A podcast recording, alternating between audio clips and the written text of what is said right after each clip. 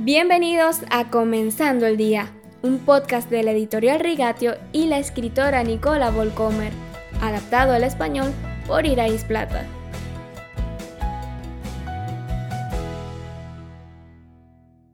Buenos días, queridos oyentes. Hay oraciones que aparentemente caen en oídos sordos. Dios parece estar en silencio, o tarda mucho en llegar, o incluso dice que no. Ana del Antiguo Testamento quien no podía tener hijos, es un ejemplo de que Dios parece guardar silencio. En aquel entonces, la máxima felicidad de una mujer era dar a luz a un hijo. Era como ganar la lotería y el sello de calidad de su vida. Con el nacimiento de un heredero varón, la esposa podía sentarse y disfrutar de la certeza Dios está complacido conmigo. No poder tener hijos, por otro lado, se consideraba una maldición.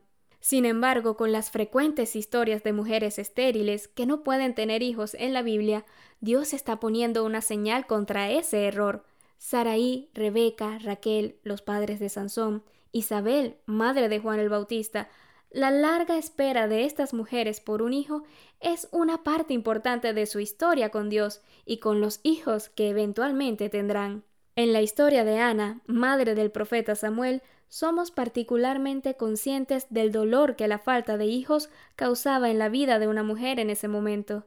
En la fiesta anual del Señor en Silo, está rodeada de madres jóvenes que conversan alegremente, entre ellas Penina, la segunda esposa de su marido, que no oculta su superioridad sobre Ana. Finalmente, Ana no puede más, huye al santuario y derrama su sufrimiento ante el Señor, probablemente con tanta pasión que el sacerdote Elí pensó que estaba borracha. Dios probablemente quería darle un hijo a Ana de todos modos, pero también quería mucho más que eso, quería marcar una diferencia en la propia Ana. Ella entra en la presencia de Dios, fuera de sí por el dolor. Cuando sale, lo hace con una sonrisa alrededor de su boca, y vuelve a tener apetito, como leemos en Primera de Samuel, capítulo 1, versículo 18. Su oración de acción de gracias después del nacimiento de Samuel muestra cuán cerca vive esta mujer del corazón de Dios, cuán profunda es su confianza. Dios verdaderamente escogió a la mujer adecuada para ser la madre de un poderoso profeta, una mujer de oración.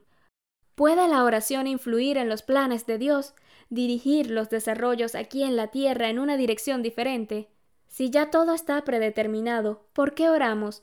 Cayó el muro de Berlín en 1989 porque los cristianos oraron y se manifestaron pacíficamente.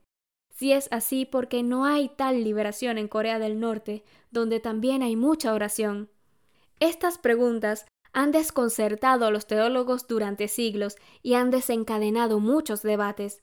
Probablemente nunca encontraremos una respuesta satisfactoria, pero tal vez no necesitamos una, porque la oración es mucho más que tratar de influir en los procesos de nuestra vida.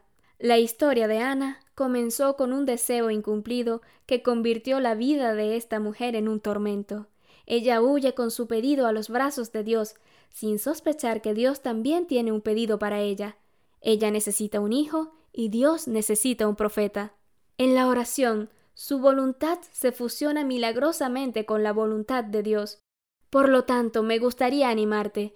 No dudes en presentar tu necesidad con honestidad y en detalle ante el Señor, pero prepárate para una sorpresa. Llegará alguna respuesta, tal vez una diferente a la que esperas, tal vez una mucho más grande de lo que esperabas.